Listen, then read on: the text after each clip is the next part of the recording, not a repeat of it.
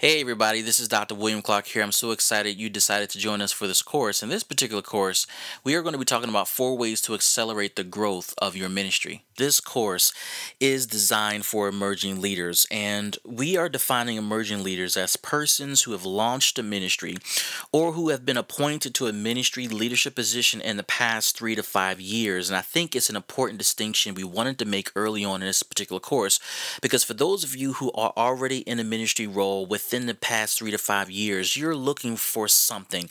And I think this particular course is for you. This course is designed to help emerging leaders employ strategies that will help position their ministry to fulfill its purpose. One of the things that I believe strongly in is that no one can tell you the purpose of the calling that God has on your life.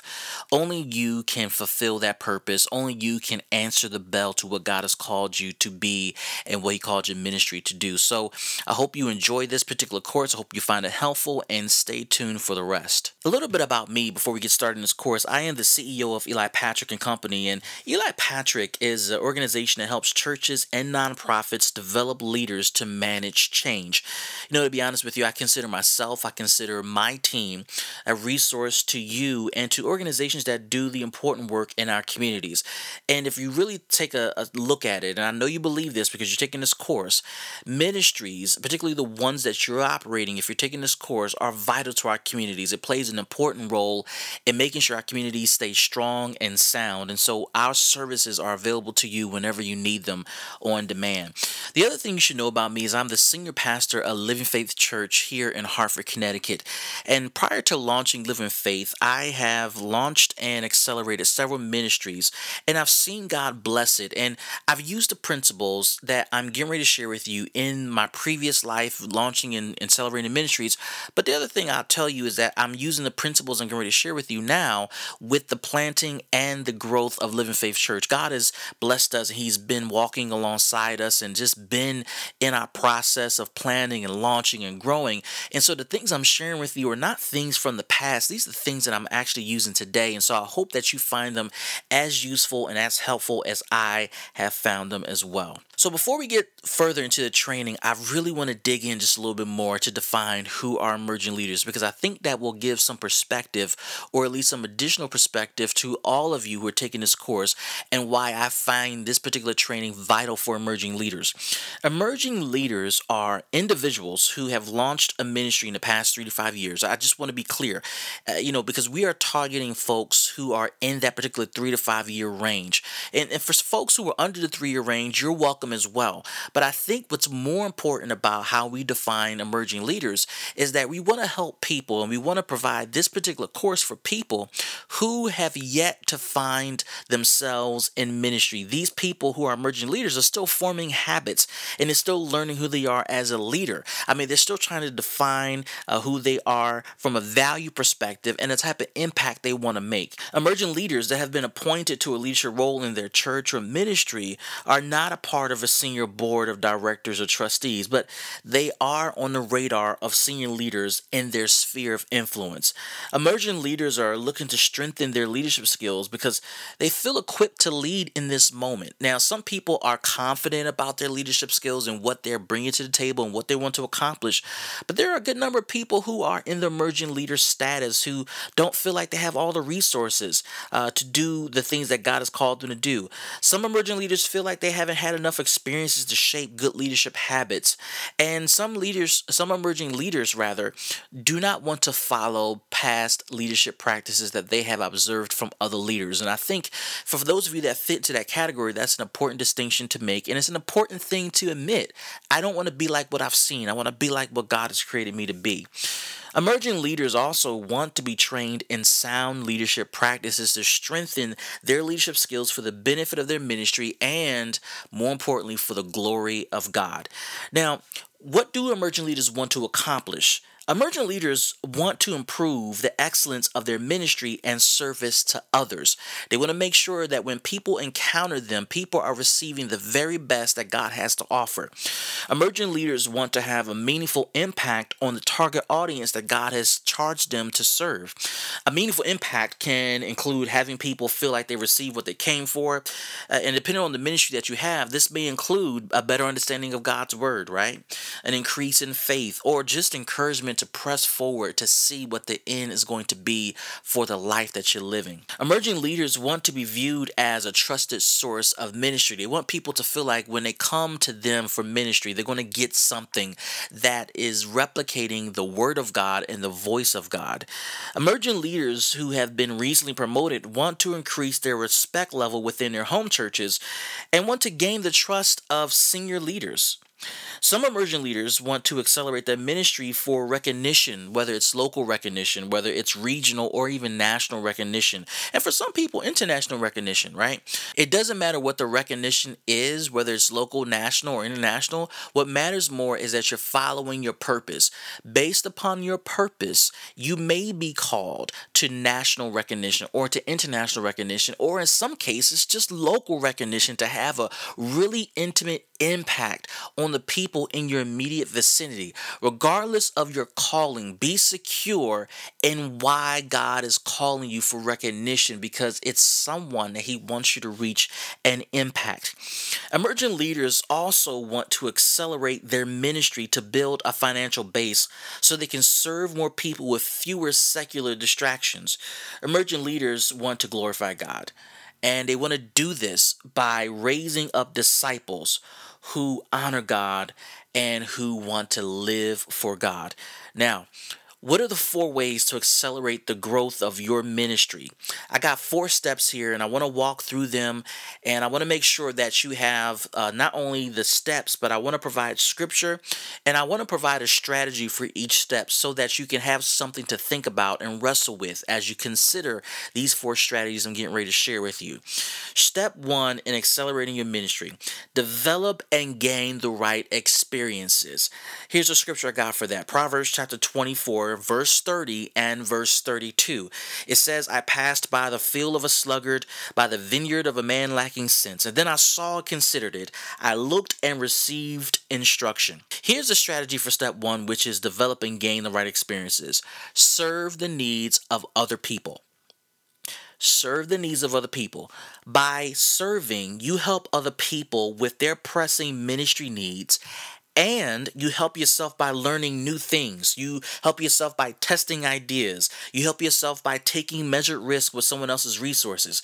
You can help in all types of ways when you begin to serve the needs of other people. You can volunteer yourself. You can volunteer your skills at no cost. You can invest in an event or sponsor an event to help somebody. And one of my favorite, you can lease your ideas to other people while they are planning. The reason I wanted to throw that one in there is because many of us have creative genes or creative juices that are constantly flowing in and through us. And when you begin to share those ideas that are coming in your mind at a moment's notice, that's called leasing your brain or leasing your ideas. There is nothing wrong with leasing the real estate that God has blessed you with. So if you've been fortunate to have the ability to create and to innovate on the spot, lease those ideas. Lease them to people with no expectation, with no compensation. Just give with the expectation that they would at least consider the idea.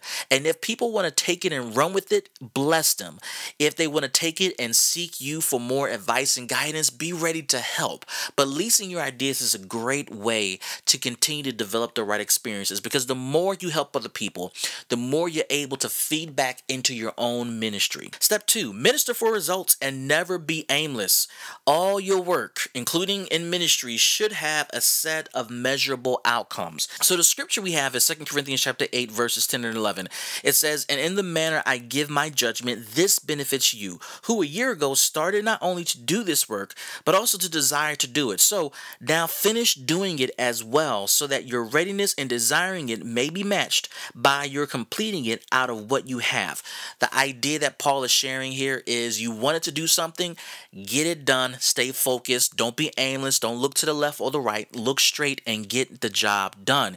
Here's the strategy for step two, which is minister for results and never be aimless. The strategy is be clear on what your outcomes will be for your ministry. Be clear about the inputs, be clear about the outputs, be clear about your efforts.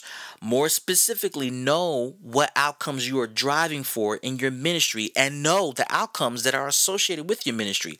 Knowing the outcomes for your specific ministry helps you maintain a specific focus on serving and not the theatrics of serving. That means you don't want to look good for looking good's sake. You want to make sure that you're doing what you're called to do and what the Bible calls your ministry to do. More importantly, your ultimate outcome is to glorify God and add souls to the kingdom, regardless of the ministry, regardless of the contribution you make to a ministry. It has to feed into the process of creating more disciples. You can be the person that says, I am responsible for the greeting ministry in my church. Well, you got to make sure that you greet people with love and Jesus' joy because that one experience with you can determine whether someone decides to give their life to Christ or not. You may say, Well, I'm part of the worship ministry and all I do is sing songs and help people glorify God. That's a vital role to play in the church. Because of what you do, people are submitting themselves in the form of worship to God and expressing to Him what they think about Him, how they feel about Him, and what they plan to do in submission to Him. You may say, I'm a part of the pulpit ministry. You are called to do an awesome task, and that is to preach the word in season and out of season. That's your outcome. You are here to help people find Jesus and to stay connected to the kingdom. Step three be consistent in what you offer and do what you do well. Here is the scripture for that Proverbs chapter 21, verse 5. The plans of the diligent lead surely to abundance. The plans of the diligent lead surely to abundance. This simply says continue to do what you do, do it well, because there will be abundance that come out of that consistency. So now the strategy for step three, which is be consistent in what you offer and what you do well. Have a system for your ministry to yield the same results over and over and over again. Execute every element of your ministry with the goal of achieving the same results again and again. If you're unable to do that, if you're unable to produce the same results every time you minister, you're not consistent and something in your formula is off. So if you find that thing that is off about your formula and how you deliver ministry and how you function in ministry, then you need to take the time to evaluate what's missing so that you can produce consistent results no matter who you come in contact with and when you come in contact with them. The last step to accelerating the growth of your ministry master the definition of leadership in all that you do master the definition of leadership in all that you do. Here's a scripture for that Proverbs chapter 19, verse 20. It says, Listen to advice and accept instruction that you may gain wisdom in the future. Now, just to quickly define leadership, leadership is the ability to influence people to achieve a goal. One of the ways to influence people is to listen. The more you listen, the more you get to understand a person and how they think and what they're thinking about, what they believe, what they don't believe. You'll figure out ways to maneuver around around some of the roadblocks that they are creating in their mind or even in their own behavior. When you listen to wise advice and you accept instruction, you may gain wisdom in the future. Now, let me kind of give a little bit more context for that. Even though you have the role of senior leader in your ministry or you're the leader of other people, it does not mean you don't listen to them. In most organizational structures, the person that has the best ideas to improve a business or an organization or a church or a ministry is the person who's most closely to the delivery of the ministry to the customer. So, in the case of serving people in church, the persons who are actually doing the serving are the people who can better give you advice on what's happening, what's working, what's not working, etc. Your ability as the senior leader or the final decision maker to listen to these people and accept advice and instruction, as the scripture says in Proverbs chapter 19, verse 20, gives you wisdom to make decisions in the future. Based upon the information that's given to you from your staff and from those who are under you, you're able to see a bigger, broader picture and make bigger, broader vision casting decisions. So it's important to listen to advice and to gain wisdom. So here's a little bit more about that strategy. As I said, leadership is the ability to influence others to achieve a set of goals. To improve your leadership ability, be intentional in learning. That's another word for saying listen. Be intentional in learning leadership from different perspectives and points of views. As a result, you will diversify your understanding as to the application of leadership within your ministry. I hope those four steps were helpful. I hope they were insightful into some of the areas that you might want to spend more time and focusing on to build and accelerate your ministry. Now, how can I help you? Like I said earlier, Eli Patrick is here to help churches and nonprofits figure out how to develop leaders and manage change. If you're in that space, especially if you're an emerging leader and you want to figure out how to become a better leader, how to develop the leaders under you, give us a call, shoot us an email. Our contact information is on the screen. We are here to assist you. Now, we also help clients define the most important outcomes for their organization and coach them on how to develop leadership cultures within their organizations and achieve the outcomes that matters most to them. I hope this course was helpful. Stay in contact with us and we look forward to interacting with you offline. Take care, guys.